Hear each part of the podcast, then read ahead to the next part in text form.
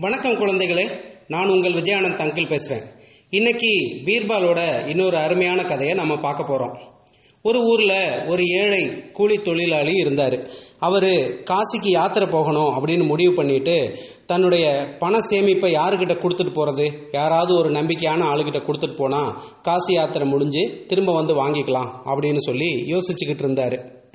அந்த ஊர்லே ரொம்ப மரியாதையாக இருந்த ஒரு பெரிய மனிதரை சந்திச்சு ஐயா நான் காசி யாத்திரைக்கு போகலான்னு இருக்கேன். நான் போயிட்டு வர்ற வரைக்கும் என்னுடைய இந்த பண முடிப்பை நீங்கள் பத்திரமா வச்சிருக்க முடியுமா? இதில் ஆயிரம் பொற்காசுகள் இருக்கு அப்படின்னு சொன்னார். அதுக்கு அந்த பெரிய மனிதர் சொன்னார் இந்த பணத்தை வச்சுக்கிட்டு என்னால் பாதுகாத்துட்டு இருக்க முடியாது. வேணா ஒன்று பண்ணு. என்னுடைய தோட்டத்தில் இந்த மரத்தடியில் ஒரு பெட்டியில் உன்னுடைய பொற்காசுகளை வச்சு புதைச்சிட்டு போயிரு. திரும்ப வந்து எடுத்துக்கோ. நீ புதைக்கிறப்போ நீயும் நானும் மட்டும்தான் இருக்கோம். அதனால வேற யாருக்கும் தெரியாது. நீங்க வச்சுட்டு போ. பத்திரமா தான் இருக்கும் அப்படின்னு சொன்னார். அந்த பெரிய மனிதர் சொன்னதை நம்பி அந்த கூலி தொழிலாளி என்ன பண்ணார் அப்படின்னா அந்த பொற்காசுகளை எல்லாம் ஒரு பெட்டியில் போட்டு அடைச்சி அவர் காட்டின மரத்துக்கு அடியில் புதைச்சிட்டு காசி யாத்திரைக்கு கிளம்பிட்டாரு. கிட்டத்தட்ட ஒரு மாசம் கழிச்சு காசி யாத்திரை முடிச்சுட்டு திரும்ப வந்து அந்த பெரிய மனிதரை சந்திச்சு ஐயா என்னுடைய பொற்காசுகளை திரும்ப நான் எடுத்துக்கலாமா? அப்படின்னு கேட்டாரு. அதுக்கு அவர் சொன்னாரு நீ என் கையிலையா கொடுத்த அந்த மரத்தடியில தானே வச்ச? அங்கேயே போய் தோண்டி எடுத்துக்கோ அப்படின்னு சொன்னார். அந்த கூலி தொழிலாளியும் அப்பாவியா அந்த மரத்தடியில போய் தோண்டி பார்த்தாரு. அங்க அந்த காசை காணும்.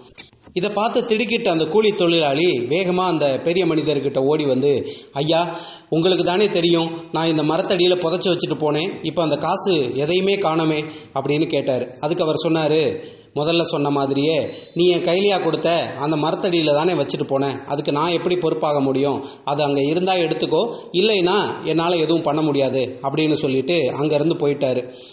ரொம்ப மனசு வருத்தப்பட்ட அந்த கூலி தொழிலாளி என்ன பண்ணுறதுன்னு தெரியாமல் ஒன்று ரெண்டு நாள் புலம்பிக்கிட்டு இருந்தாரு. அப்பதான் அக்கம் பக்கத்தில் இருந்தவங்க சொன்னாங்க நீ பீர்பாலை போய் பாரு. பீர்பால் தான் இதுக்கு சரியான ஆள். அவர் உன்னுடைய பணத்தை மீட்டு தருவார். அப்படின்னு சொன்னாங்க. அந்த கூலி தொழிலாளியும் அதுதான் சரி அப்படின்னு நேராக பீர்பாலை போய் சந்திச்சு நடந்தது எல்லாத்தையும் விவரமாக சொன்னார். அப்போ பீர்பால் கேட்டார் நீ அந்த பணத்தை புதைக்கும் போது வேற யாராவது பார்த்தாங்களா? அப்படின்னு விசாரிச்சார். அதுக்கு அவர் வேற யாருமே இல்லைங்க. அங்கே நானும் அவர் மட்டும்தான் இருந்தோம். மேலும் அவர் தோட்டத்துக்குள்ள அவரோட அனுமதி இல்லாமல் யாருமே போக முடியாது. அதனால அந்த பணத்தை அவர் தான் எடுத்திருக்கணும். வேற யாரும் எடுத்திருக்க வாய்ப்பே இல்லை அப்படின்னு சொன்னார். இதை கேட்ட பீர்பால் சரி நான் சொல்கிற மாதிரி செய் நான் ஒரு ஆளை அனுப்பிச்சு வைக்கிறேன். அந்த ஆள் போய் நாளைக்கு அதே பெரிய மனிதரை சந்திச்சு நான் வெளியூருக்கு போறேன்.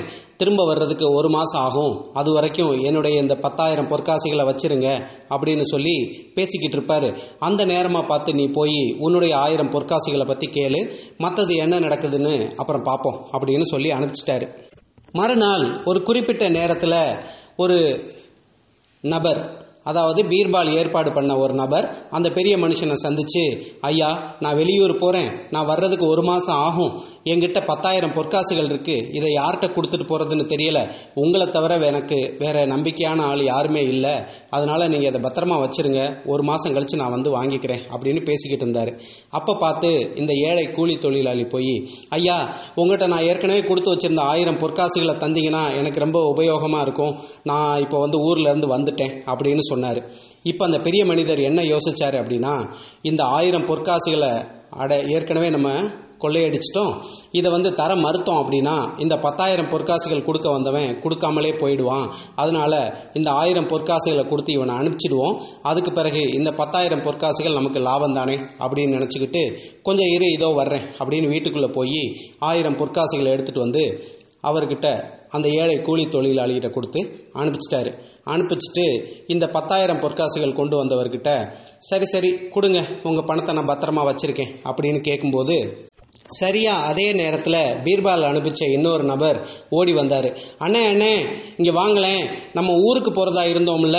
இப்போ ஊரில் இருந்து மாமா தாத்தா பாட்டி எல்லாரும் வந்திருக்காங்க. அதனால நம்ம அடுத்த வாரம் ஊருக்கு போய்க்கலாம் அப்படின்னு அம்மா சொல்லிட்டாங்க. அதனால் நீங்கள் அந்த பத்தாயிரம் பொற்காசை எடுத்துகிட்டு வாங்க. நம்ம வீட்டிலே வச்சுக்குவோம் அப்படின்னு கூப்பிடவும் அந்த பத்தாயிரம் பொற்காசுகள் கொண்டு வந்த நபர் சரிங்க ஐயா ரொம்ப நன்றி. அடுத்த வாரம் வந்து நான் உங்ககிட்ட இந்த பத்தாயிரம் பொற்காசுகளை தர்றேன். இப்போ நான் என் வீட்டுக்கு போகிறேன் அப்படின்னு சொல்லி போயிட்டாரு. இப்போ அந்த ஏமாற்று பேர் வழியான பெரிய மனுஷன் இஞ்சி தின்ன குரங்கு மாதிரி பேன்னு உக்காந்துருந்தாரு. இன்றைய நவீன காலத்தில் போலீஸ்காரங்க என்ன சொல்கிறாங்கன்னா கிரிமினல்களை பிடிக்கணும்னா அவங்கள விட கிரிமினலாக நம்ம யோசிக்கணும் அப்படின்னு சொல்லுவாங்க. இதை பீர்பால் அந்த காலத்தில் எவ்வளோ அழகாக நடத்தி காட்டியிருக்காரு பார்த்தீங்களா ஒரு ஏமாற்று பேர் வழியை அவருடைய வழியிலே போய் எவ்வளோ லாவகமாக அவர்கிட்ட இருந்த பணத்தை மீட்டிருக்காரு பார்த்தீங்களா இந்த மாதிரி புத்திசாலித்தனமான பீர்பால் கதைகளை கேட்கும்போது உங்களுக்கும் நம்முடைய அன்றாட வாழ்க்கையில சந்திக்கக்கூடிய பல ஏமாற்று பேர்வழிகளை எப்படி சமாளிக்கிறது அப்படிங்கிறதுக்கான நூதனமான பல யோசனைகள் தோன்றும் அப்படிங்கிறதுல எனக்கு எந்தவித சந்தேகமும் கிடையாது. சரி குழந்தைகளே இந்த கதை உங்களுக்கு ரொம்ப பிடிச்சிருக்கும்னு நினைக்கிறேன். பிடிச்சிருந்தா உங்களுடைய நண்பர்களோட பகிர்ந்துக்கோங்க.